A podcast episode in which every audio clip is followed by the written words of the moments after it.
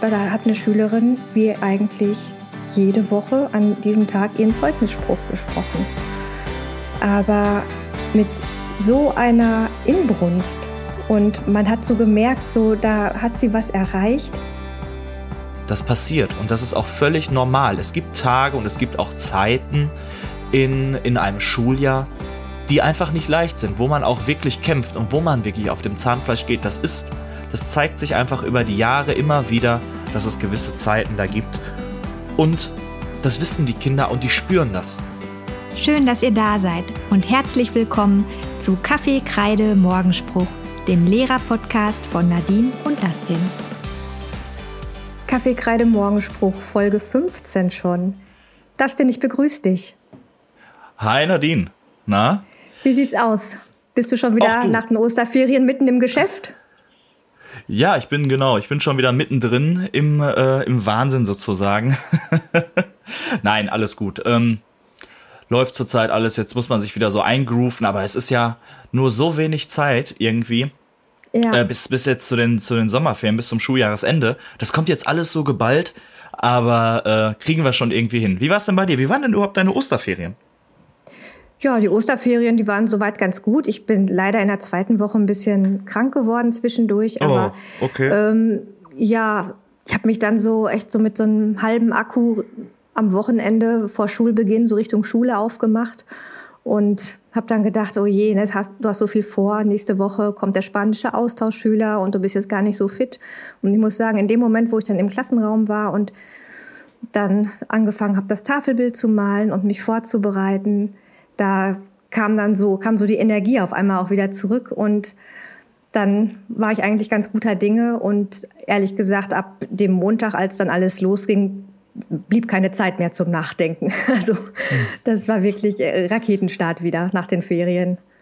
Keine hm, Schonzeit, okay. nichts, einfach nur volles Programm direkt und ja, so ging es dann halt los. Wie gesagt, wir hatten einen ähm, bei Erasmus ähm, einen spanischen Austauschschüler da und da war auch jeden Tag Programm für die Kinder und ähm, da war man auch viel unterwegs. Die Radfahrepoche hat angefangen bei mir.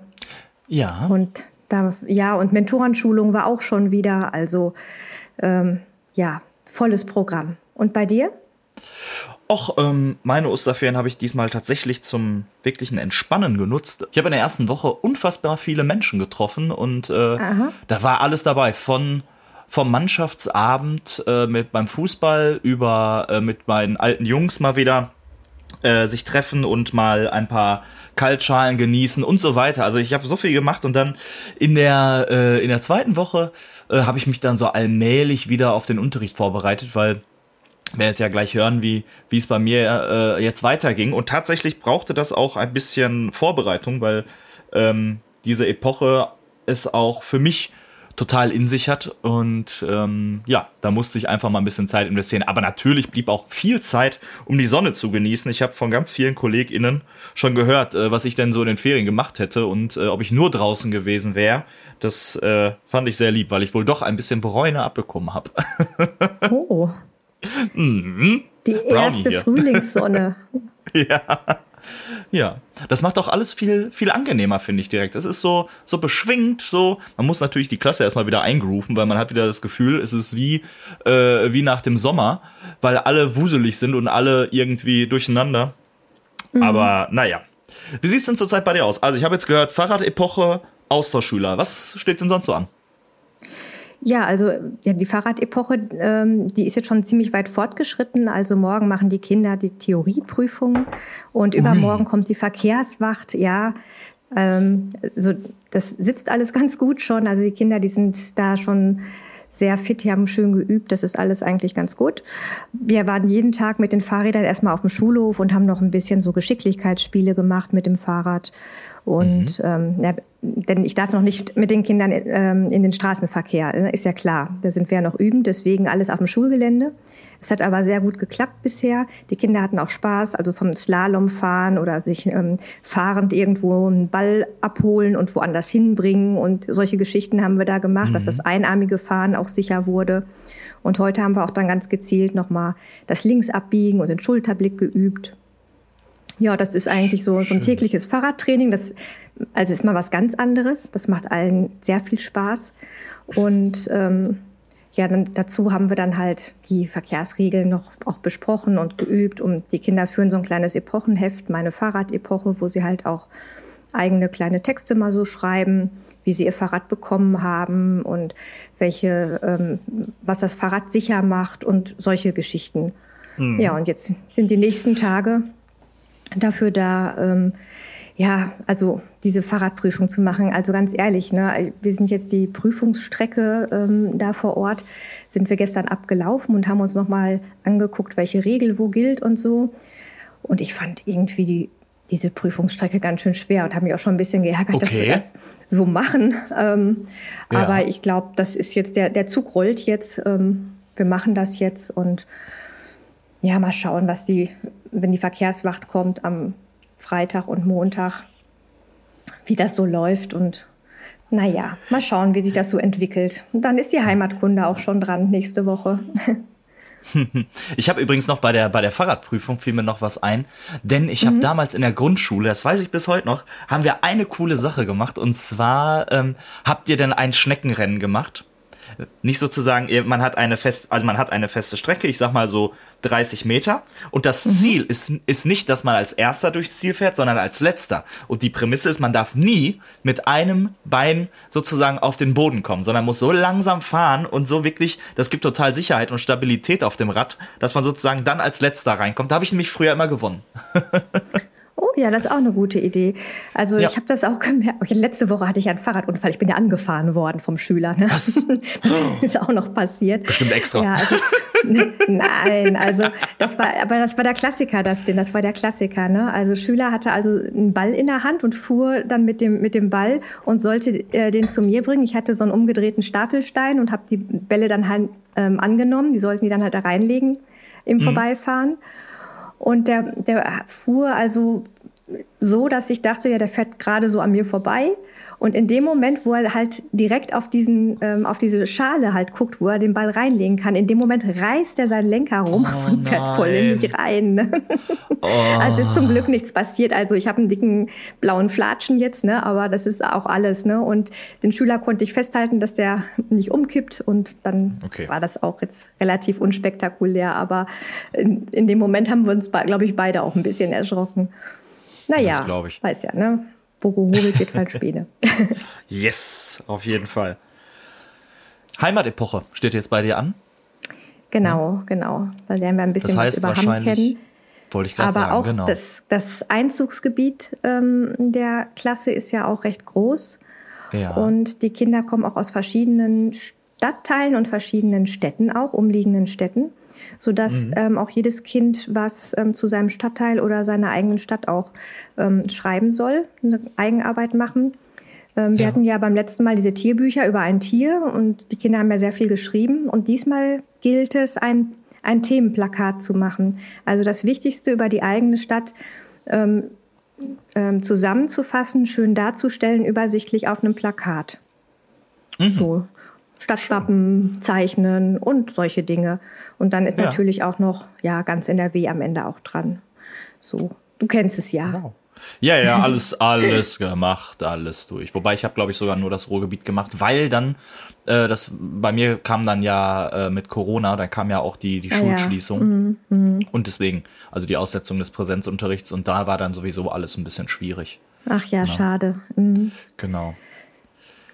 Ja, ja schön. Also das, das wird jetzt alles rasend schnell gehen, die letzten Wochen des Schuljahres. Das steht mhm. mal fest. Ja, das Und die stimmt. Zeugnisschreibwochenenden, mhm. die, da gibt es auch nicht so viele dieses Jahr. Nee, leider nicht. Leider nicht. Das stimmt. Ja, also leider. ich werde werd die Zeit nutzen, wo Mann und Kind im Forstpraktikum sind. Das steht jetzt als nächstes bei uns an.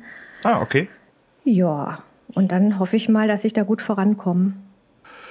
Ja, was kann ich denn erzählen? Ähm, bei uns steht jetzt gerade, genau, das hatte ich ja gerade schon so leicht angeteasert, ähm, oder stand bei uns das Thema Hell-Dunkel-Zeichnen an.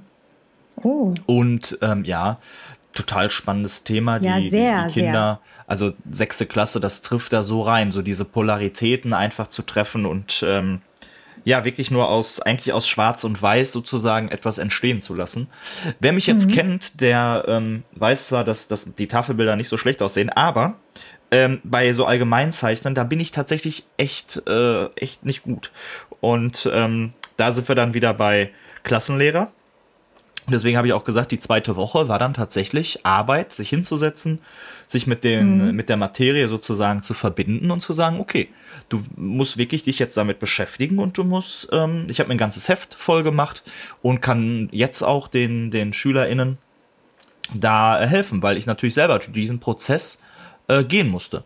Und das ist, ähm, das merke ich jetzt in dieser Epoche, das ist wirklich von ganz großem Wert, ne? dass man wirklich die Kinder mitnehmen kann. Und ich muss genau dieselben Fragen, also wenn ich dann meine, meine Kollegin, die wir auch schon hier äh, im, im Podcast hatten, die Natalie, wenn ich die dann, wenn ich die dann äh, manchmal frage oder wenn ich dann zu anderen Leuten gehe, weil ich natürlich auch nicht der Experte auf dem Gebiet bin, ne? dann das ist, das macht nochmal ganz viel mit der, mit der ganzen Sache. Ja. Zusätzlich fahren wir in zwei Wochen also wahrscheinlich so, nee, gar nicht, nee, nee, noch nicht. Ähm, denn noch nicht veröffentlicht, das sogar erst später. Wir fahren in zwei Wochen auf Klassenfahrt. Es ist soweit. Oh, wohin geht's? Ja. Äh, es geht, ähm, das muss ich gerade, wie, wie, darf, wie, wie darf ich das denn sagen? Also wir fahren in die Nähe, wir fahren nach Augustdorf, das ist in der Nähe von Bielefeld und dort ist ein, ein Zentrum und dort werden wir äh, dann, dann sein und äh, freuen uns darüber, dass wir zusätzlich äh, ein Umweltzentrum. Ah, genau. Okay. Das ist so schön, weil wir haben zusätzlich zu dem Ganzen ein äh, Paket gebucht, das am Vormittag jeweils ein mhm. ähm, Umweltprogramm stattfindet. Und das ist total cool. Das heißt, wir haben sozusagen, ich, ich weiß jetzt nicht ganz genau, die Zeiten stehen noch nicht hundertprozentig fest, aber ich glaube, so von neun bis zwölf oder 13 Uhr haben die dann einen gemeinsamen Kurs. Da geht es dann darum, dass sie zum Beispiel am ersten Tag haben sie schon, äh, wurde schon ge gesagt, machen wir eine riesengroße Wanderung, dann wird so ein Recycling-Projekt gemacht, dann wird dies und das und jenes. Also total viel Kreatives wird da gemacht und die Natur wird kennengelernt und dann am, äh, am Nachmittag haben die Kinder dann Freispiel, also nach dem Mittag haben die Kinder dann äh, Freispielzeit und können einfach spielen. Da ist ein riesen Gelände, wo die von, da ist ein Fußballplatz, da ist ein riesen Wald, da ist eine Inlinerbahn, wo die die ganze Zeit Inliner rumfahren können. Also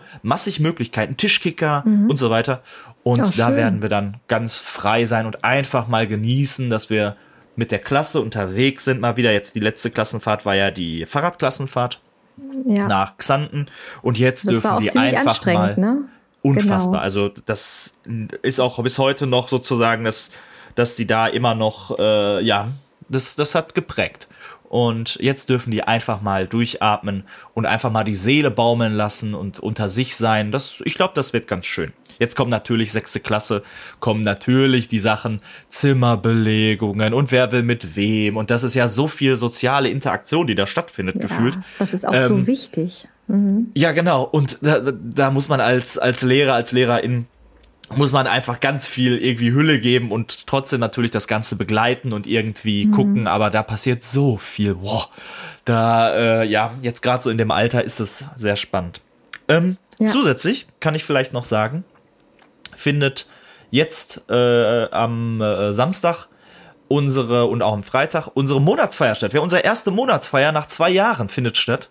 Oh, und oh, ähm, wir freuen uns so unfassbar darüber. Ähm, ja. Äh, es findet ganz viel Eurythmie statt dieses Mal, ähm, weil die Eurythmie-Lehrer äh, beide, äh, also Lehrerinnen und Lehrer, äh, haben sich dafür ausgesprochen, dass auch viel die Oberstufe jetzt für den künstlerischen Abschluss auch schon proben kann und sowas mhm. und dass da ganz viel passiert. Aber auch die Mittelstufe darf mitmachen und meine Klasse wird auch aktiv daran teilnehmen, denn wir werden etwas Nee, nee, mit Gesang tatsächlich. So. Denn wir mhm. haben äh, die Zauberflöte, haben wir ja oh. durchgenommen. Also Musik, sechste Klasse ist ja äh, Künstlerbiografien. Da haben wir natürlich Mozart auch durchgenommen. Und dann natürlich äh, die Zauberflöte. Und da singen wir den Teil raus. Ich weiß nicht, ob du das kennst. Ähm, das klinget so herrlich.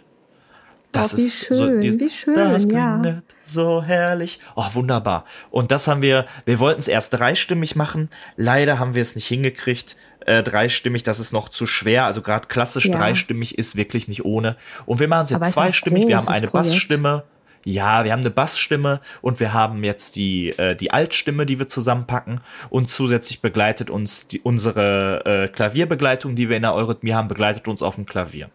So, und das werden wir aufführen, da proben wir gerade dran und jetzt kann ich ja verraten, heute war die Generalprobe und die ist sowas, sowas, das kannst du gar nicht vorstellen, so ins Wasser gefallen. Die war so unfassbar das schwierig, sage ich mal. Hervorragendes Zeichen.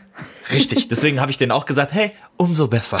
Es war, oh, es hat gar nichts geklappt. Die sind auf einmal in die andere Stimme rein und die, dann hat das nicht gepasst und das nicht und das nicht. Das sind dann so die Momente, wo du sagst, ach ja, was war heute Freitag? Ach nee, ist Mittwoch. Schade.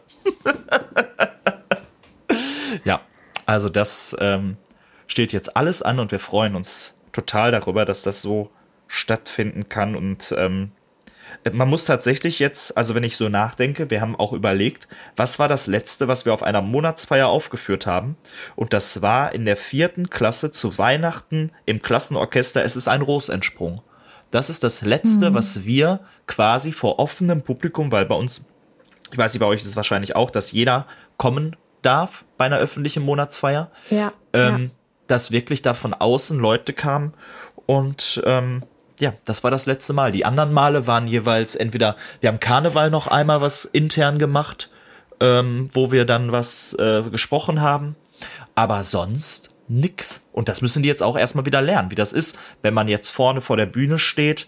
Die sind natürlich, das ist natürlich für mich perfekt, weil die gerade total auf dem, äh, die haben ja gerade das Achtlerspiel von, von Natalie auch mitbekommen und sowas. Und die sind natürlich jetzt gerade auf dem Trip, ne? Also die, die zählen schon die Tage, bis es losgeht. Und die löchern mich jeden Tag, was für ein Achtklassstück und so, ne? Also es ist so, gerade es lebt total. Und das wirklich auch mitzunehmen und zu sagen, hier, auch das ist eine super Übung dafür. Im Endeffekt, ja. wenn wir sagen, pro Jahr zwei bis drei Monatsfeiern, hm, schade. In drei Monatsfeiern steht ihr da alleine vor der Bühne, äh, auf der Bühne, ne? Und nicht nur in der Klasse, sondern dann muss jeder vielleicht gegebenenfalls auch alleine da sprechen. Und das, das glaube ich, motiviert die. Da haben die total Spaß dran und ähm, ich bin, ich hoffe, das wird ein gutes Ergebnis. Ja, ich finde halt ja. auch gerade so Monatsfeiern, das ist ja das, was uns auch so ausgezeichnet hat, dass unsere Schüler ja. keine Scheu haben, vor Menschen zu reden und vor einem großen Publikum zu stehen. Und dass das die letzten zwei Jahre so nicht stattfinden konnte, hat auch Spuren hinterlassen. Das sehe ich auf jeden Fall auch an, an meinen eigenen Kindern. Und meine ja. Klasse, ähm, ja, die, die kennt das doch gar nicht so richtig. Ne? Die hat ja, ähm, als der Lockdown kam, der erste, waren wir in, in der zweiten Klasse.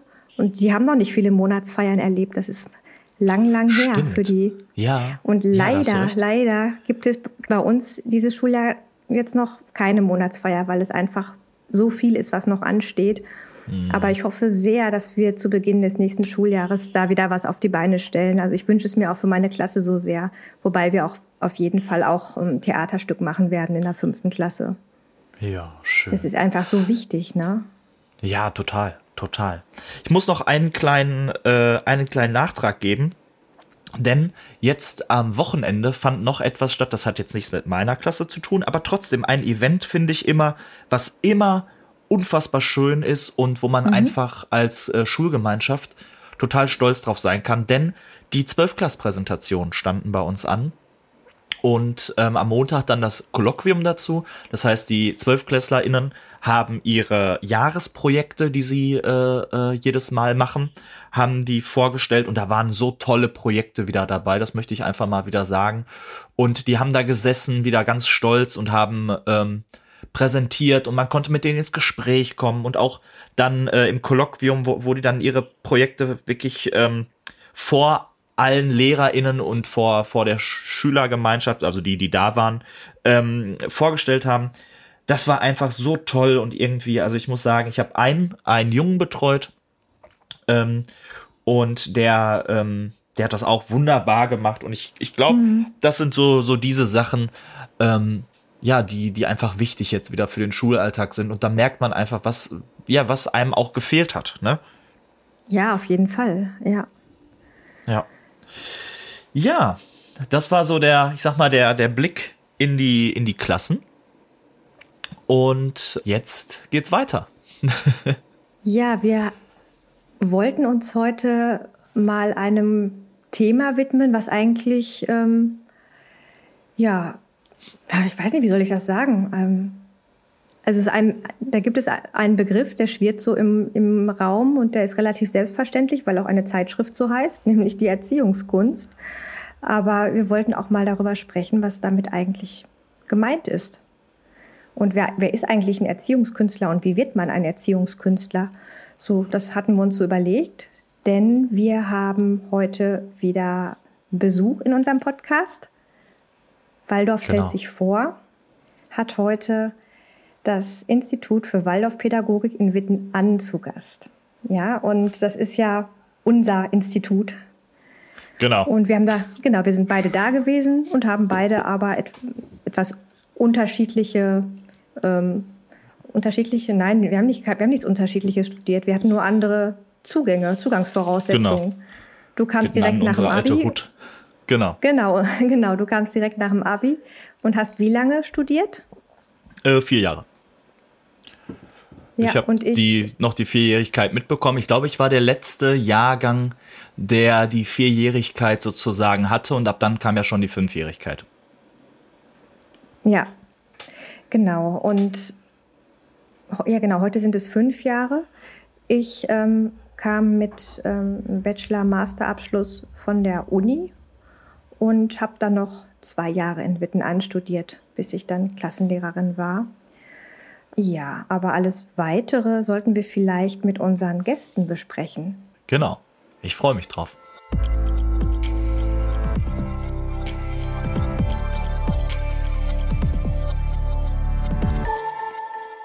Ja, wir begrüßen heute das Institut für Waldorfpädagogik in Witten an und zu Gast sind zwei Dozentinnen. Herzlich willkommen, Ebro und Silke. Bitte stellt euch einmal vor. Ja, hallo, ich bin's. Äh, also ich bin Ebro Schenjapka. Ich bin seit ungefähr vier Jahren am Waldorf-Institut tätig und war auch viele Jahre vorher schon mal am Waldorf-Institut, denn ich habe da selber studiert.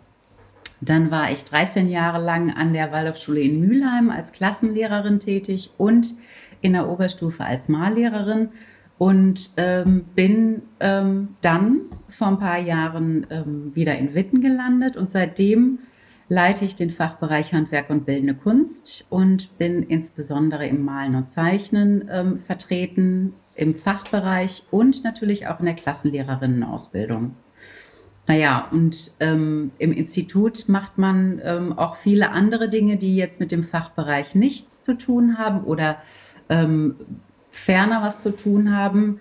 Unter anderem ähm, arbeite ich mit meiner Kollegin zusammen, Lara Starnke, ähm, in der Öffentlichkeitsarbeit.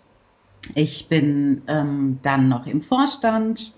Äh, ich erstelle den Kursplan, so dass die Studierenden äh, immer sehen können in den verschiedenen Studienjahren und auch in den Fach, äh, Fachbereichen, äh, was in welchen Wochen dran ist, ähm, von den Sommerferien ähm, bis zu den nächsten Sommerferien und ähm, bin natürlich auch für die Interessenten äh, zuständig, die sich dann für ein Studium bei uns interessieren und mache dann den Erstkontakt und auch die Aufnahmegespräche. Ja, mein Name ist Silke Schlagewert und ich bin am Waldorf-Institut in Witten verantwortlich für den Fachbereich Handarbeit. Und äh, ursprünglich, wir haben ja vorhin auch schon gehört, dass Dustin und Nadine unterschiedliche Wege zum Institut gefunden haben.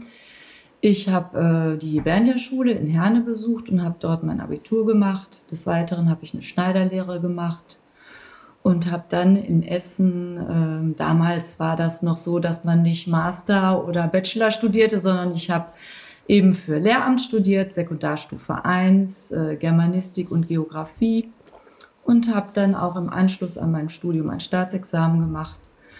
Und aus den gemachten Erfahrungen in meinem Studium hat es mich dann doch wieder zur Waldorfschule gezogen. Und äh, da habe ich mhm. dann eben das Institut kennengelernt für Waldorfpädagogik und ähm, habe dort eine Zusatzausbildung gemacht zur Klassenlehrerin und auch zur Handarbeitslehrerin. Ja, da habe ich dann vor sehr, sehr vielen Jahren, unglaublich vielen Jahren, vor 27 Jahren in Mülheim an der Ruhr angefangen. Und ähm, da bin ich auch noch. Also ich fahre zweigleisig. Ich bin sowohl noch an der Schule als Handarbeitslehrerin und ich gebe auch hin und wieder mal Epochen im, im Klassenlehrerbereich, in der Geografie. Ähm, aber ich bin eben auch jetzt am Institut Meine Kollegin ist altersbedingt ausgestiegen vor drei Jahren und da war eben die Anfrage an mich, ob ich diesen wunderschönen Fachbereich übernehme. Und äh, da ich noch an der Schule auch tätig bin, habe ich nebenbei nicht so viele Aufgaben, die ich da noch übernehmen kann. Das lässt einfach die Zeit nicht zu. Ja, und der Dustin hat ja schon erzählt mhm. von der Mülheimer Schule. Da seid ihr jetzt schon gut informiert, was in der letzten Woche alles da gelaufen ist und was jetzt am kommenden ja. Wochenende laufen wird. das stimmt, ja. genau.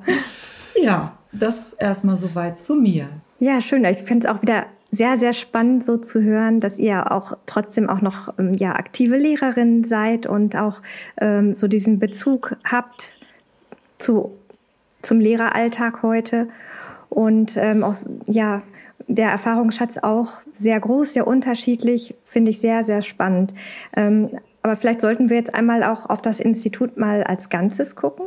Welche Studienmöglichkeiten gibt es so oder was kann man studieren? Welche Fächer gibt es? Vielleicht habt ihr da einen kleinen Überblick für uns oder unsere HörerInnen. Ja, da gebe ich gerne an die EBRU weiter. Ihr habt ja schon gehört, dass die EBRU auch die ähm, Gespräche führt mit Interessierten und die ist da absolut ja. die Fachfrau. Ja. Naja, okay. ich versuch's mal. Ähm, naja, wir sind ja ein grundständiges Seminar. Das bedeutet, dass man bei uns die grundständige Ausbildung zur Klassenlehrerin oder zum Klassenlehrer machen kann. Aber nicht nur das, sondern man kann auch grundständig ein Fach studieren. Ähm, das das mhm. macht uns aus. Wir sind eins der drei großen grundständigen Seminare. Es gibt noch eins in Stuttgart, in Mannheim und ähm, wie gesagt hier bei uns in Witten. Und ähm, ja, der Klassenlehrerinnenbereich, das ist eigentlich der größte Bereich. Ähm, den ähm, kann man studieren, indem man ein zusätzliches Fach dazu wählen kann. Und die Fächer, ähm, die zur Wahl stehen, das ist einmal ähm, Handwerk und bildende Kunst, die Handarbeit, äh, Schulmusik, ähm, dann gibt es noch den Fachbereich Gartenbau, Englisch und auch Eurythmie. Aber wir, ich habe ja gerade auch schon erwähnt, ähm, bei uns kann man halt auch nur einen Fachbereich studieren oder ein Fach studieren und die, ähm, die Fachbereiche, die unabhängig vom Klassenlehrerinnen-Studiengang studiert werden können, das ist einmal die Eurythmie, das ist ähm, auch die Handarbeit, der Gartenbau, der Fachbereich Handwerk und Bildende Kunst und ähm, der Bereich Musik kann belegt werden. Das mhm. so im Groben. Und dann gibt es dann noch so Feinheiten. Es gibt zum Beispiel auch den Teilzeitkurs. Das ist auch eine ganz spannende Sache. Ähm, das ist, ähm, aber da kommen wir, glaube ich, nachher noch auf diese, auf, äh, in diesem Bereich. genau. Ebro, vielleicht kannst du, ja genau, ich glaube ja, vielleicht kann die Ebro noch mal ganz kurz äh, Handwerk, bildende Kunst, das noch mal auseinanderlegen, was sich dahinter verbirgt. Das ist nämlich auch immer wieder die Frage, die an mich herangetragen wird. Was hm. ist eigentlich HBK? Was verbirgt sich dahinter? Genau, Handwerk und bildende Kunst sagen wir dann, wenn es jemand nicht kennt und wenn man schon Handwerk und bildende Kunst äh, kennt, weil, weil diese Wörter so aneinander zu reihen ist immer unglaublich lang, sagen wir dann HBK. Und wenn es dann jemand hört, der das nicht kennt, der denkt immer, hä, was ist denn HBK? Ähm, und auch bei Handwerk, ähm, da stecken ja äh, zwei Dinge dahinter. Also das Handwerk, das ist, ähm, damit ist gemeint das Holzwerken, das Metallwerken, ähm, das Schreinern, also alles, was wirklich ähm, im handwerklichen Bereich ab der Mittelstufe ähm, unterrichtet werden kann. Das ist meistens in diesen Bereichen. Das ist das Handwerk und äh, die bildende Kunst umfasst eigentlich die Bildhauerei und die Malerei. Also man muss sich das so ein bisschen so vorstellen, dass der Fachbereich Handwerk und bildende Kunst ähm, auf drei Bereichen fußt. Auf dem Handwerk, auf der Bildhauerei, dem plastischen und der Malerei und dem Zeichnen. Ja, vielen Dank ähm, für eure Vorstellung. Ähm, jetzt haben wir vorher auch schon angekündigt unseren HörerInnen, dass ihr euch vorstellt und haben die Möglichkeit gegeben, dass äh, man Fragen stellen kann. Und äh, ein paar habe ich mitgebracht. Und äh, ja, wir freuen uns darüber, wenn, wenn es darauf Antworten geben würde. Die erste Frage, die äh, gestellt wurde, ist die Frage, ob es denn auch äh, Kurse für Eltern und Interessierte außerhalb des Berufs als Waldorflehrerin bei euch gibt. Ja, wir haben ähm, seit einiger Zeit ähm, ein ehemaliger Dozent, ähm, der auch im, äh, am Institut ähm, doziert hat, der hat das ins Leben gerufen. Es gibt nämlich das, die Veranstaltung auf Augenhöhe, Waldorfpädagogik mm. kennenlernen und verstehen. Das findet in regelmäßigen Abständen statt und ganz besonders, also der nächste Termin ist jetzt am 7. Mai, ähm, also jetzt am kommenden Wochenende. Und in dieser Na, ja und dieser ähm, in dieser Veranstaltung ist es halt möglich, dass man ähm, alle Veranstaltungen besucht. Man kann aber auch ähm, Einzeltermine äh, besuchen. Und äh, da geht es, da werden dann Gastdozenten auch eingeladen und da geht es dann wirklich ähm, darum, dass man so eine Einführung in die Anthroposophie und Waldorfpädagogik bekommt und äh, zum Teil sich auch äh, mit Texten von Rudolf Steiner beschäftigt. Ähm, mhm. Und äh, das ist, das ist doch recht beliebt, auch ähm, bei verschiedenen ja, es kommen da immer ziemlich viele Eltern und Interessierte, die ähm, einfach mal hören wollen, hm, was ist das denn eigentlich? Und ähm, genau, das ist aktuell, das gibt's ganz aktuell, das läuft auch immer das ganze Jahr über. Und in Zukunft ist auch noch etwas geplant, dass wir ähm, überlegen, ob wir vielleicht einzelne Kurse, also ähm, es ist in Münster, da haben wir eine Zweigstelle, ähm, das ist da geplant, dass da auch Interessierte in diese Grundlagenkurse mit äh, einsteigen können, wenn sie sich vorher angemeldet haben. Und mhm. Grundlagenkurse bedeutet einfach, ähm, wenn es um die Erziehung des Kindes geht oder, oder ein bestimmtes Thema ähm, auf der Tagesordnung steht, da kann man da auch dazukommen. Aber das ist, das ist jetzt so in Planung. Das sind so die Vorüberlegungen, mhm. ob das ab dem nächsten Jahr so stattfinden kann, weil nämlich die Anfragen ziemlich ähm, hoch sind. Ja, vielleicht da ergänzend noch zu. Es ist ja so, dass wir ähm, so wie auch die Regelschulen dringend äh, Lehrer benötigen, brauchen und äh, wir sehen darin eben auch eine Möglichkeit, dass vielleicht der ein oder andere über so einen Kurs, den er besuchen kann, der offen ist für ihn, dass der sagt, ja, das ist ein Weg, den möchte ich einschlagen. Also vielleicht jemand, der auch schon gestanden ist und äh, Familie hat und schon viele Jahre in seinem Beruf gearbeitet hat und sagte, so jetzt möchte ich noch mal eine Kehrtwende machen und mich einer anderen Aufgabe widmen. Und da wäre das zum Beispiel eine Möglichkeit. Da ähm, sind Überlegungen, die schon recht konkret auch sind. Mhm. Und wie gesagt, wie Ebru sagte, eben in ähm, Münster gibt es auch einen Teilzeitkurs und den äh, gibt's ja auch in, am Institut hier in Witten. Und da sollen in Zukunft solche Seminare geöffnet werden für Interessierte. Mhm. Schön. Ja. Vielleicht kann ich da noch dazu sagen, vielleicht auch nicht nur jetzt, ähm, wie du Silke schön gesagt hast, die, die altgestandenen, sondern vielleicht auch jemand, der jetzt gerade frisch irgendwie angefangen hat, gemerkt hat, hm, das ist es doch nicht und vielleicht Kinder gehen dorthin oder hat mal davon gehört, ne? Also auch wirklich, ähm, das ist wirklich für ein breites Publikum, finde ich. Und das finde ich eine, eine schöne Sache. Ja, auf jeden Fall. So soll es ja, sein. Ja, genau. Ja, genau. Und es wäre auch ein schöner Einstieg, wenn man sich wirklich für diesen, ja, wirklich dafür interessiert, was Waldorfpädagogik oder Anthroposophie ist.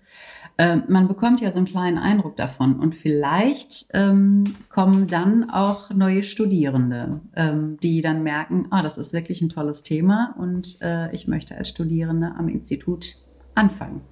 Denn Klassenlehrer werden händeringend. Ja, das denke ich auch. Ja. ja, das stimmt. Genau. Ja.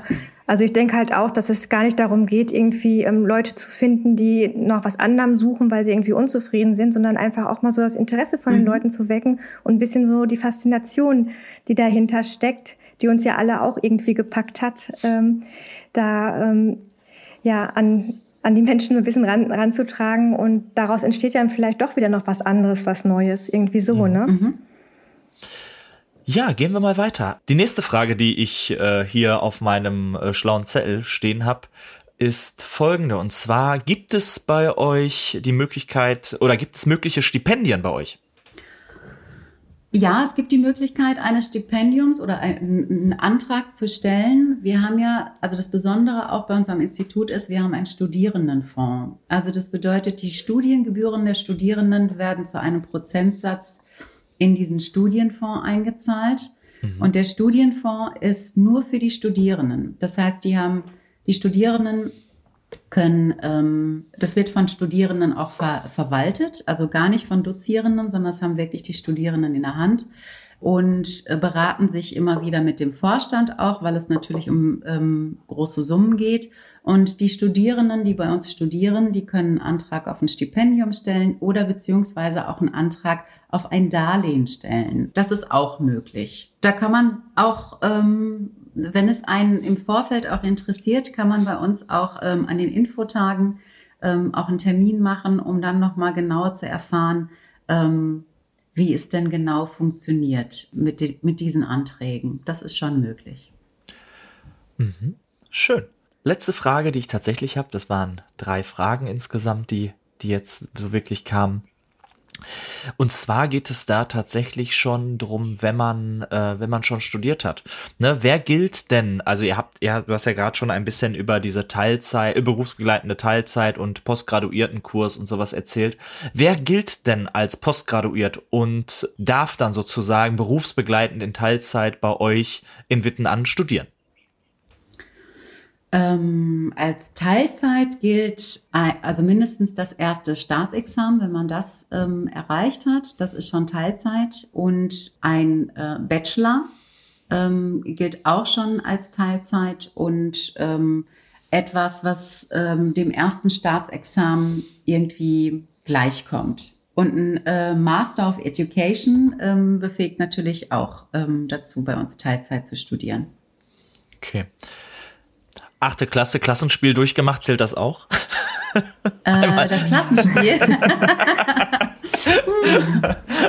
Einmal das Achtklasspiel überlebt. Dafür gebe ich dir ein paar Credits. Aber wie ist das denn, Ebru, wenn ich jetzt einen Meister habe? Also ich habe ähm, beispielsweise, ich habe Abitur, ein abgebrochenes Studium, aber ich habe meinen Meister gemacht und in dem Beruf auch seit zehn Jahren gearbeitet. Würde ich dann auch in den Teilzeitkurs kommen können? Naja, das ist ja vergleichbar. Also der, ähm, der ist vergleichbar bei uns in den Fachbereichen. Äh, ist das nämlich so, dass, ähm, dass man mit der mittleren Reife unsere Fachbereiche studieren kann, also Handarbeit, Handwerk und bildende Kunst und Gartenbau. Und wenn man einen Meisterbrief hat, ist das natürlich hochwertig und das bewirkt, dass man nicht die volle Länge des Studiums machen muss, sondern natürlich dann verkürzt bei uns studieren kann. Das ist natürlich auch eine Vorqualifikation. Also zum Beispiel, mhm. genau, ein Schneidermeister, Schreinermeister oder auch Gartenlandschafts? Genau, ja. Oder Steinmetz. Ja, okay. Wir haben jetzt eine Steinmetzmeisterin, die ah, okay. ähm, angefragt hat, oder mhm. eine Goldschmiedemeisterin. Also ähm, da sind natürlich diese handwerklichen äh, Fähigkeiten enorm vorhanden und ähm, ähm, da schauen wir natürlich, was wird mitgebracht, äh, was können wir anerkennen und wie verkürzt sich dann das Studium. Das ist dann immer spannend, wenn man, sag ich mal, die, die Fähigkeit sozusagen hat, also die diesen Beruf ausüben kann, ist es dann immer spannend, das dann noch in das äh, Pädagogische quasi noch mit mitzubekommen. Ne? Das ist dann immer dann das, äh, ja, was dann da so ja. zählt. Ne? Das Spannende ist, dass diese Menschen zu uns kommen und sagen, äh, ja, ich weiß, wie das Handwerk funktioniert, aber ich will jetzt gerne wissen, wie ich das mit Kindern mache oder mit Schülern mache. Genau. Und also die, das Handwerk bis zum Meister zu bringen, ist ja eine große Perfektion. Und dann aber zu gucken, okay, ich will nicht das, ich will das nicht nur für mich ausüben, sondern ich möchte das gerne, wenn ich schon Schneidermeisterin bin, möchte ich gerne wissen, wie bringe ich das Schneidern den Schülern nahe? In welcher Klassenstufe und so weiter und so fort. Ja. ja. Das trifft natürlich dann bei, gerade an der Waldorfschule auf äh, fruchtbarem Boden. Ne? Das ist ja das, mhm. das Schöne dann. Ne? Ja, und da geht's, äh, da geht's ja auch äh, ganz stark um das Künstlerische und nicht nur das gemeinsame Tun, was kann ich wann, wie mit Kindern machen, sondern auch, wie offenbart sich das Kind in der Kunst. Mhm. und das ist eine, eine ganz große, große Erkenntnis und eigentlich auch, ja, das, was was wir, worüber wir heute sprechen wollen. Ne? Ja, genau. Ja, es ist ein, also kein leichtes Thema, was wir uns da ausgesucht haben, denn wir sprechen, wir sprechen relativ äh, selbstverständlich über das Thema Erziehungskunst. Und ähm, das Wort Erziehungskunst ist vielen Eltern auch nicht fremd, weil so auch eine große Zeitschrift heißt, die es in der Schule jeden Monat gibt. Ähm, aber was verbirgt sich eigentlich hinter der Erziehungskunst? Und als ich mir so Gedanken gemacht habe für diese Folge, da ist mir immer so ein Spruch im Kopf rumgeschwirrt. Kunst kommt von Können und nicht von Wollen. Und ja, was kann, was kann denn ein Erziehungskünstler? Also es geht schon darum, dass man halt auch etwas, etwas kann und etwas ähm, lernt und weiß. Und das ist einfach ähm, die Erkenntnis der menschlichen Entwicklung, der kindlichen Entwicklung. Darüber müssen wir ganz fundiert Bescheid wissen, darüber lernen wir auch unglaublich viel. Und dann geht es irgendwie darum, mit diesem Wissen über die kindliche Entwicklung und mit Hilfe der, der Kunst das Individuelle im Kind ähm, zu sehen und darauf einzugehen und zu fördern. Ich habe da ein schönes Zitat gefunden von ähm, Rudolf Steiner und zwar, die Waldorf-Schulpädagogik ist überhaupt kein pädagogisches System, sondern eine Kunst, um dasjenige, was da ist im Menschen, aufzuwecken. Im Grunde genommen will die Waldorf-Schulpädagogik gar nicht erziehen, sondern aufwecken. Denn heute handelt es sich um das Aufwecken. Erst müssen die Lehrer aufgeweckt werden, dann müssen die Lehrer wieder die Kinder und jungen Menschen aufwecken. Und das passt ja eigentlich sehr gut, ne? denn Ebru und Silke wecken die angehenden Lehrer auf und die werden dann nachher bestenfalls die Kinder sehen und eben das in ihnen wecken, ja, was, ja, ich weiß nicht, ja, wie es sonst doch anders ausdrücken soll. Mhm. Ja, aber das Wichtige ist einfach auch diese, diese Erkenntnis und, und Kenntnis, um einfach die, das Wesen der Kinder, die Entwicklung der Kinder, was ist wann dran und auch ähm, dann zu sehen, das wirklich Individuelle, das offenbart sich in der, auch im Künstlerischen. Und was setzt sich wie ein, dass das Kind sich mir offenbart und ich das Kind annehmen und fördern kann. So. Ich weiß noch, ich habe damals in der zum hm, Einstieg. Ich, da möchte ich mhm. gerne direkt drauf eingehen. Ich hatte damals, nämlich in meinem ersten Jahr an, am Institut, weiß ich noch, hatte ich nämlich auch ganz viele Kurse demnach und ein Kurs, ich sag mal so die Quintessenz da drin und die fand ich ähm, total schön und bis heute ist das noch so ähm, präsent bei mir dieses, wir drücken die Kinder nicht in eine Richtung nach dem Motto, wir müssen euch dahin erziehen, sondern die Kunst dahinter ist sozusagen die Hand noch nicht mal auf die, noch nicht mal auf die Schultern zu legen, sondern eigentlich mit einem gewissen Abstand zu stehen und all das, was zwischen, ich sag mal, zwischen Hand und Schulter des Kindes passiert, das ist sozusagen das, was dann gestaltet werden kann. Und das Kind wird schon seinen Weg finden, das wird diesen Weg gehen. Und wir stehen als Erziehende oder als Lehrerin, Lehrer und gilt ja auch für OGS und für alle anderen Bereiche, ähm, wir stehen dahinter und ebnen diesen Weg. Aber wir drücken das Kind nicht in diese Richtung. Na? Das finde ich ganz, äh, ganz eindrücklich, dieses Bild davon. Ja, genau. Also es geht ja um die, um die Persönlichkeit des Kindes auch, dass ich eben diese, die, das Einzigartige, die Persönlichkeit entwickeln kann. Und die entwickelt sich nicht, wenn alle das, dasselbe Wissen irgendwie äh, abrufbar bereit haben und das eigentlich der, der Fokus von Schule mhm. ist. Ne? Also das ist dann, das sind halt Äußerlichkeiten und ähm, etwas Allgemeines und was man irgendwie dann bei jedem abrufen kann. Aber ähm, halt das ähm, das Besondere an der Persönlichkeit, äh, das auch zum Vorschein ähm, zu holen und auch ähm, damit zu arbeiten und zu sehen, was, was es da noch für, für Qualitäten gibt und diese, diesen eben halt auch einen Raum zu geben ähm, beim Heranwachsen und Lernen. Das finde ich einfach auch so faszinierend. Ja, das stimmt. Und das Künstlerische ist ja dabei auch, ich finde es ganz toll, wie ihr das so eingeleitet habt, das Thema und auch dieses Bild von der Hand hinter der Schulter. Das Künstlerische ist ja auch, ich habe ja nicht immer nur ein Kind vor mir, sondern ich habe ja mehrere Kinder in meiner Klasse. Ja. Und äh, die Kunst steckt darin, dass ich wirklich in dieser Klasse auf jedes Kind so eingehen kann, abspüren kann, was ist jetzt dran und wie ist etwas dran. Du hast es gerade ganz schön gesagt, Nadine, was ist wann dran, das abzuspüren und auch zu gucken, wann ist denn das, was dran ist, wie dran. Also es hat so mehrere Ebenen und mehrere ja. Schichten. Ja, der Dustin hatte heute ganz zu Beginn, wenn ihr euch erinnert, äh, berichtet von der Präsentation der Jahresarbeit. Und äh, diese jungen Menschen, die da ihre Arbeiten präsentiert haben, die begleite ich ja jetzt schon über elf Jahre, zwölf Jahre. Und da zu sehen, was aus diesen äh, Kindern geworden ist, das ist einfach, das ist Erziehungskunst. Ja. Und da kriegt man Gänsehaut. Da hat man auch mitunter dann wirklich äh, ja fast Tränen in den Augen dass man diese Möglichkeit als Waldorflehrerin hat, die so lange zu begleiten und nicht nach der vier ist Ende, da findet eine Auslese statt.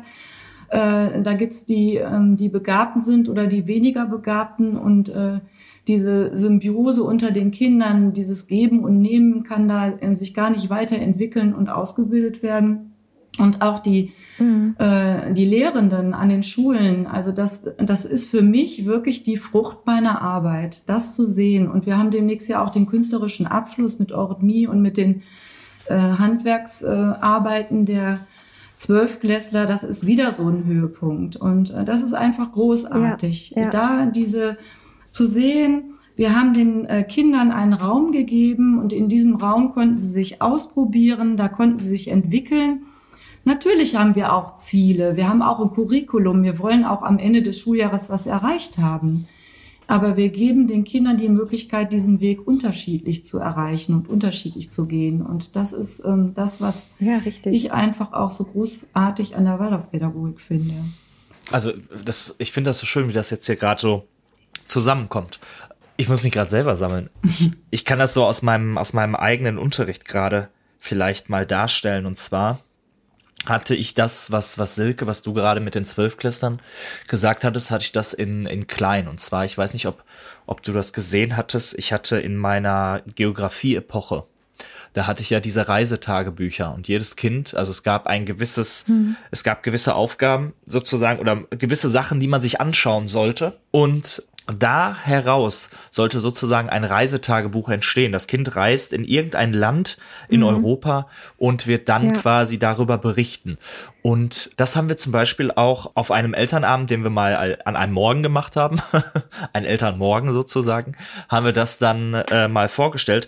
Und da rumzugehen und dann zu hören, wie jedes Kind einfach von seinem Land erzählt und wie ein ja, wie, wirklich, wie du es gesagt hast, wie so ein kleiner Zwölfklässler, wie eine kleine Zwölfklässlerin da sitzt und wie ein wirklich einfach darstellt, ich bin das und da hatte ich auch, deswegen fand ich das so toll. Und gerade als du gesagt hattest, dass du Gänsehaut hast, da hatte ich auch Gänsehaut, nämlich ähm, bei dem Gedanken. Und da ähm, ist mir das auch aufgefallen. Jedes Kind entwickelt sich so, wie es, und das ist jetzt sehr, sehr weitgehend, aber es entwickelt sich so, wie es auch sich entwickeln will. Ne? Wir können nicht hingehen und können äh, sagen, du entwickelst dich so, wie ich das will. Das ist, mhm. das, das ist völlig, völlig absurd, weil jedes Kind hat seinen Weg und es wird auch genau diesen Weg einschlagen, der für, für das Kind wirklich ähm, ja gegeben ist. Ne?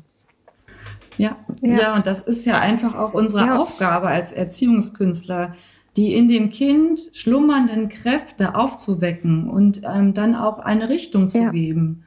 Und ähm, ja, das ist eben, das, er, das, das hat man nicht, das erlernt man, das äh, begleitet ein.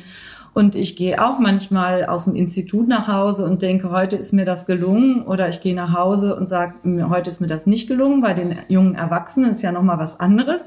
Und äh, bei den Studierenden oder auch mal nach dem Unterricht gehe ich auch mal nach Hause. Aber ähm, das Bestreben ist doch einfach immer wieder diese Kräfte zu erkennen im Kinde und sie aufzuwecken und das ja. Kind zu bestärken in dem, was da in einem schlummert und es zu begleiten. Ne? Ja, ja. Also wirklich, äh, dieses Bild von Dustin finde ich so schön. Ja. Also wirklich begleitend dabei zu sein mhm. und wie ein, ja, wie ein doppelter Boden. Also ist meine Hilfe gefragt als Erzieherin, bin ich da und kann das anbieten, was gefragt ist. Ich hatte heute eine Unterrichtshospitation bei einem Studenten und da war auch eine Situation, da war ein Schüler, der brauchte was ganz anderes als der andere Schüler. Und das ist dieses Erziehungskünstlerische zu erkennen, okay, was braucht der Schüler? Das ist ein und derselbe Unterricht, die haben die gleiche Aufgabe. Ähm, der eine Schüler braucht vielleicht die Unterstützung, indem man ihm sagt, so, jetzt hast du das zum Abschluss gebracht, du darfst es jetzt auch loslassen. Und der andere Schüler braucht aber die Begleitung, dass der Lehrer ihm sagt, ähm, so, du musst jetzt noch ein bisschen dranbleiben. Und das ist diese, ähm, das ist zwar ein Unterricht, aber diese, dieser unterschiedliche Blick und zu gucken, okay, was brauchen die einzelnen Schülerinnen äh, in meinem Unterricht, um diese Aufgabe erfüllen zu können und wie kann ich sie begleiten und wie kann ich ihnen helfen? Ja. Ja, und jeder hat eine unterschiedliche Entwicklungszeit. Das ist einfach so und das können wir ja. eben denen auch geben. Ja. Und es sind die vielen kleinen Dinge auch. Ne?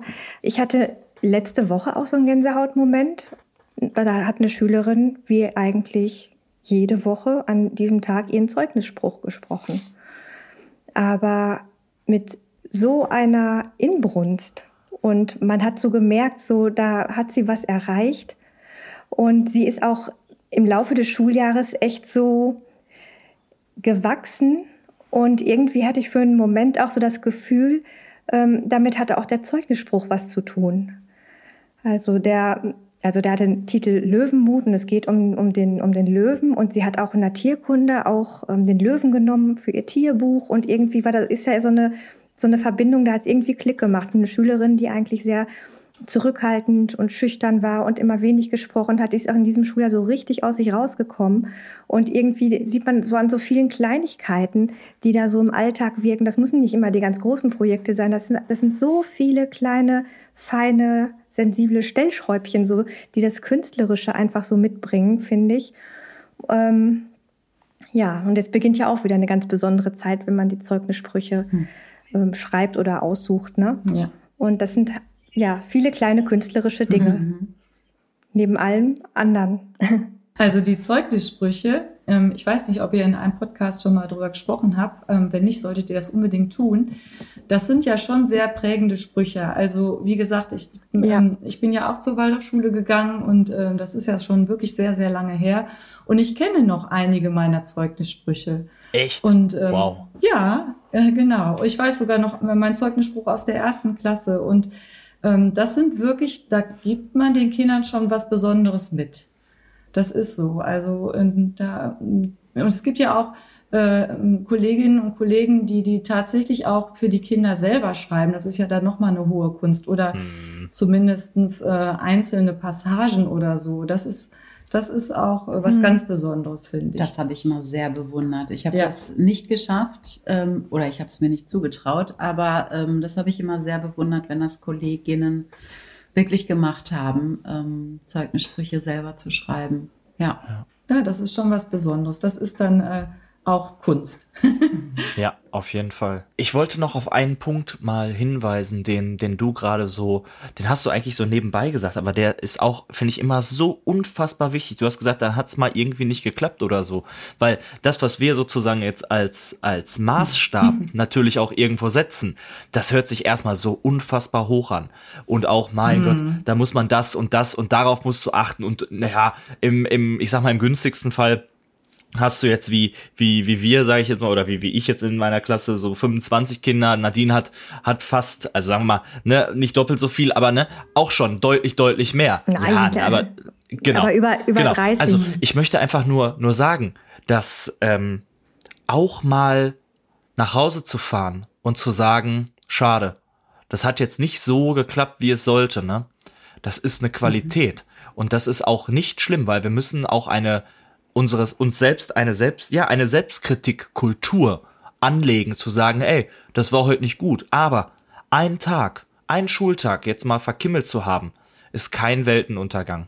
Das passiert und das ist auch völlig normal. Es gibt Tage und es gibt auch Zeiten in, in einem Schuljahr, die einfach nicht leicht sind, wo man auch wirklich kämpft und wo man wirklich auf dem Zahnfleisch geht. Das ist, das zeigt sich einfach über die Jahre immer wieder, dass es gewisse Zeiten da gibt. Und das wissen die Kinder und die spüren das.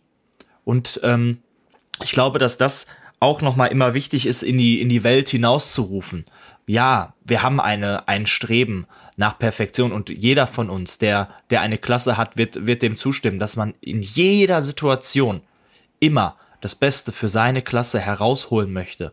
Es gibt aber auch einfach mal Zeiten oder es gibt auch mal Stunden, wo man rausgeht und denkt, mein Gott, was habe ich da jetzt gerade für eine Scheiße gemacht? Aber ne, das ist das ist jetzt so, aber mein Gott, morgen morgen geht die Welt auch geht die Sonne auch wieder auf und morgen geht es weiter und dann werden wir weiter daran arbeiten. Ja, oder, oder auch nicht. Ne? Also wenn man zum Beispiel merkt, man hat da jetzt äh, sich überlegt, was ist in diesem Schuljahr dran, die Epochen geplant und einen schönen Jahresplan gemacht. Über diese Pläne haben wir ja auch schon auch hinreichend ja. gesprochen. Ähm, und auf einmal merkst du, du bietest einen Stoff an und die Kinder, die, die, die packen da gar nicht also die packen gar nicht zu und irgendwie spürst du auf einmal, ach, ne, das war zwar irgendwie mein Plan, aber es ist äh, scheinbar jetzt das jetzt gerade gar nicht dran. Ne?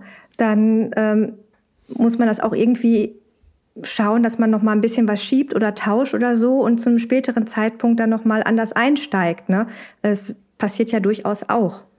Ja, also noch bevor man das irgendwie dann, dann mit, mit einer Sache ankommt, die bei den Kindern eigentlich noch gar nicht dran ist, die man vielleicht auf später, später im Schuljahr dann doch lieber vertagt und was anderes vorzieht, auch das zu erkennen und dann zu handeln, ja, das braucht zumindest auch ein bisschen Mut, weil auch dann ja gefragt wird, warum haben wir das jetzt nur so kurz gemacht oder warum ist jetzt doch was anderes dran. Aber letztendlich entscheiden wir halt aus, de, aus dem heraus, was ähm, von den Kindern dann kommt. Und da kann auch schon mal eine Planung ähm, halt schief gehen. Wichtig ist dann nur, dass man dann guckt, ja, wie mache ich dann weiter?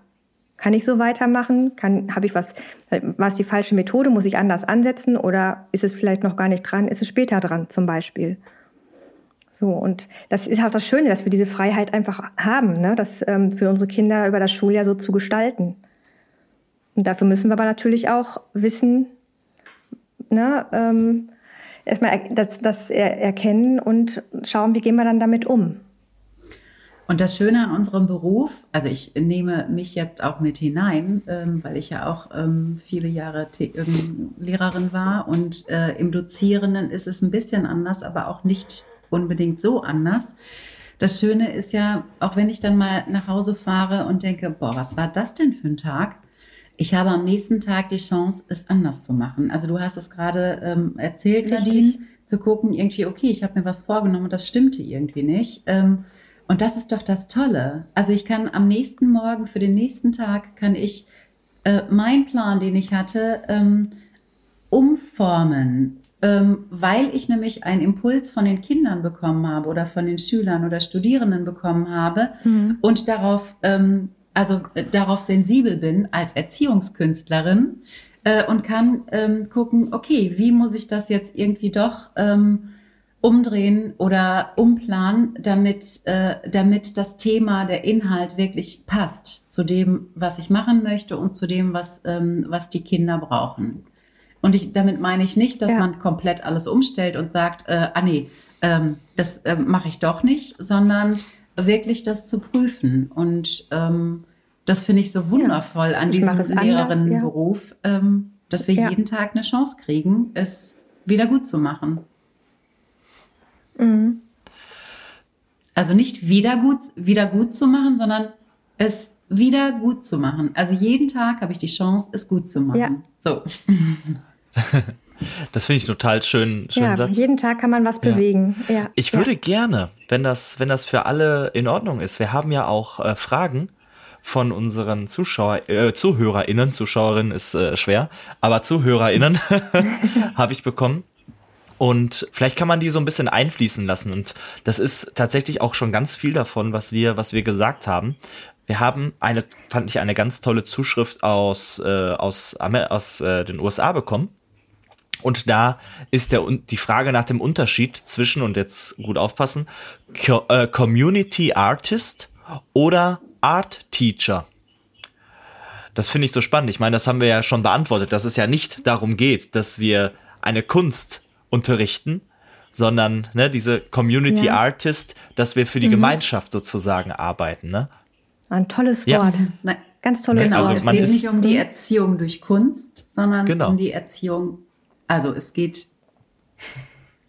das ist die, um die Erziehung als Kunst und genau. nicht um die Erziehung durch die Kunst. So, ja. ja.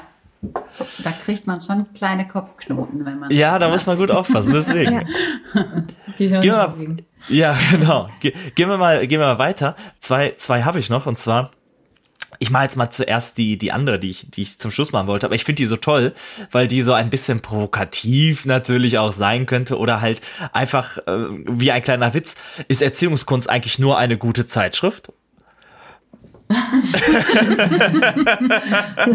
ich möchte an der Stelle ja. eine ganz liebe Grüße an Angelika Lonnemann richten. Aber natürlich, also es ist eine gute Zeitschrift, so. Aber es ist auch noch natürlich, wie wir gerade herausgearbeitet haben, ein ganz wichtiger und ganz prägender Begriff unserer ganzen Pädagogik, unserem ganzen Sein eigentlich, ne? An der Schule. Ja. Ne? Ja, das ist so ein genau. umfangreiches genau. Thema. Wir haben da jetzt, ähm, denke ich, nur ein ganz klein, ein kleines Stück von bearbeiten können. Das würde ja den Rahmen hier völlig sprengen. Aber ja. vielleicht haben wir ja den einen oder die andere ja. auch neugierig gemacht und man kann da auch weiter forschen. Und es gibt ja dazu auch, äh, man kann ja da Literatur zu finden und äh, ja, sich selber dann noch auf den Weg machen. Ja. Ja, es gibt auch eher so, so eine Annäherung, ja, sag ich mal, genau. an das Thema, ne, als dass man das, das jetzt ja. auf den Punkt bringen kann. Ja, so, ne? Nadine, genau. Ja. Wir haben uns heute angenähert. genau. Und um uns noch weiter anzunähern, äh, der ist die letzte Frage, nämlich, äh, ist dieser Begriff heute überhaupt noch zeitgemäß? Darf man heute überhaupt noch sagen, ich bin Erziehungskünstlerin? Oha.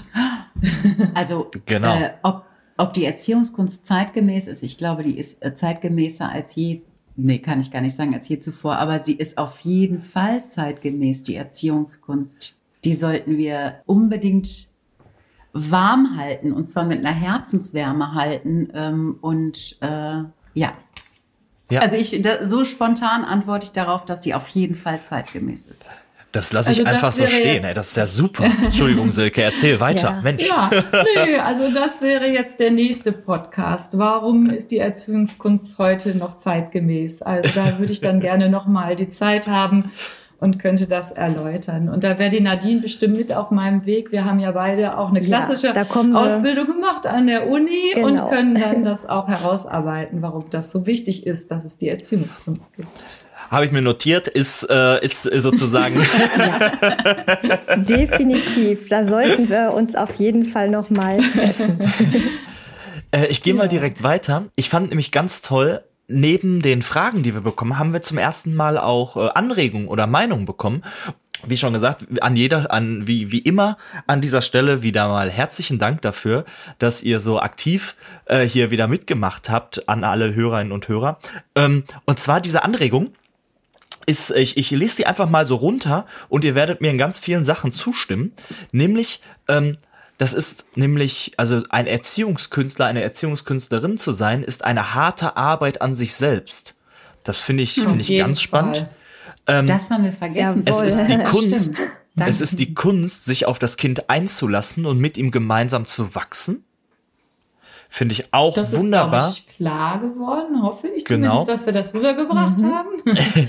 Dann ist es ja. Resonanzbereitschaft, respektvolle Neugierde und der Weg ist das Ziel.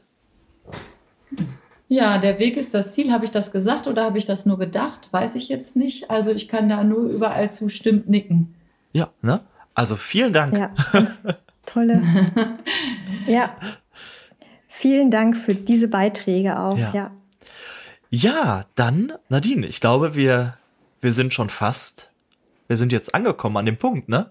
Ja, das sehe ich auch so, ja. Also irgendwie ist, ist es gerade so schön, so schön rund und stimmig alles, dass wir die heutige Folge so auch, auch schließen können, ne? Ja.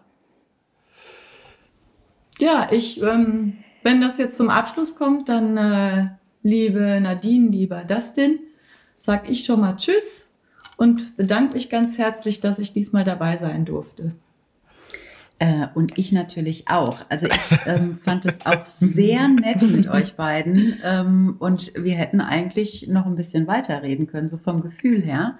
Und äh, ja, ich bedanke mich auch äh, dafür, dass wir dabei sein konnten und ein bisschen was über das Waldorf-Institut erzählen konnten. Und dann natürlich über das ganz, ganz wichtige Thema des heutigen Podcasts ja. sprechen durften. Danke. Danke. Ja, gern, gern. Vielen Dank ja, genau. wir danken euch. Genau.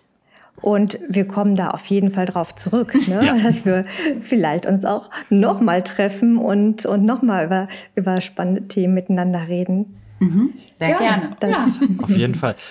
Das Signal nehmen wir sehr, sehr gerne an. ja, bevor wir jetzt zu der offiziellen Verabschiedung kommen, haben wir, glaube ich, noch, liebe Nadine, etwas äh, anzukündigen, oder? So zum Thema Didakta ja, zum Beispiel. Ganz genau. Also wir haben ja in der letzten Folge schon gesagt, dass wir einen Termin hatten wieder mal. Also wir hatten ein, ein Fotoshooting, Dustin und ich, denn es gibt einen Bericht über uns ähm, in der Zeitung Atempo, in der Zeitschrift Atempo. Nicht nur das, wir werden da äh, pünktlich zur Didakta vertreten sein und wir werden auch zur Didakta kommen. Also wenn ihr auch auf der Didakta seid, wir werden den Samstag, den 11. Juni dort verbringen ja. und auch mit euch dann gerne über unseren Beruf, unseren schönen Beruf als Waldorflehrer, Waldorflehrerin gerne sprechen und natürlich auch gerade hier für uns in NRW auch nochmal ähm, auf unsere Podcast-Folge hier und das Institut für Waldorfpädagogik in Witten an auch, auch verweisen. Also wir würden uns sehr freuen, euch dann auch mal live zu treffen. Genau. Ja, gerne. ja, schön. Ja, ähm, ich habe was vorbereitet. ich ich, werde es auch jedes Mal immer wieder sagen, deswegen. Ich habe da mal, ich hab was, da mal was vorbereitet. Ne? Vielleicht sage ich. Wir brauchen so einen Einspieler, wir brauchen so irgendwas, was da so reingeht. Aber egal. Nein, nein, brauchen wir nicht, brauchen wir nicht. Ich will aber einen. okay, ich habe was mitgebracht und zwar von Otto Julius Bierbaum. Und zwar heißt es Maiwunsch und das fand ich sehr schön. Ich muss aber dazu, bevor ich es vorlese, sagen, ich habe es am Ende ein bisschen gekürzt. Bitte seht mir das nach, weil es am Ende ein bisschen noch was dazu ist, was, was nicht dazu, in meinen Augen dazugehört. Und zwar Maiwunsch. Wie lieblich hat sich's eingemeit. Die Erde schwimmt in Blüten. Das ist die höchst willkommene Zeit die alles will begüten. Nun werden die härtesten Herzen geliehender. Wir laufen ins Grüne wie lachende Kinder. Nun werden wir töricht und werden gescheit. So geht es jedes liebe Jahr. Wird man im Winter trübe, so ist's im Maimond wunderbar, als ob sich's alles hübe. Es fliehen die Wolken der Seele in Ballen, es will uns das Leben nun wieder gefallen. Wir fühlen, wie töricht das Trübsein war. Drum singen wir dem ersten Mai, nach altem Brauch willkommen. Er macht alle Herzen frei und möge es allen frommen. Ja, sehr schön. Jetzt weiß ich auch noch mehr, warum der Mai mein Lieblingsmonat ist. Ja. Ja. Ja, und so schließen wir dann die Mai-Folge. Ähm, ihr seid wie immer herzlich eingeladen, uns zu schreiben, mit uns in Kontakt zu gehen oder uns auch auf Instagram zu folgen. Auf Instagram bin ich die Waldorf.lehrerin und Dustin ist Dustins Leben. Genau. Und per E-Mail zu erreichen sind wir über waldorflehrerin.posteo.de. Und wir hoffen auch weiterhin so, so schöne, spannende Folgen auch mit euren Gedanken und, und Fragen auch produzieren zu können. Danke, ja. liebe HörerInnen. Muss ich genau. einfach mal sagen. Vielen lieben Dank. Ja, ja, schließe und mich an. Wir hören uns wieder im Juni. Bis dahin so eine aus. gute Zeit. Das wünsche ich auch. Mach's gut. Ciao, ciao.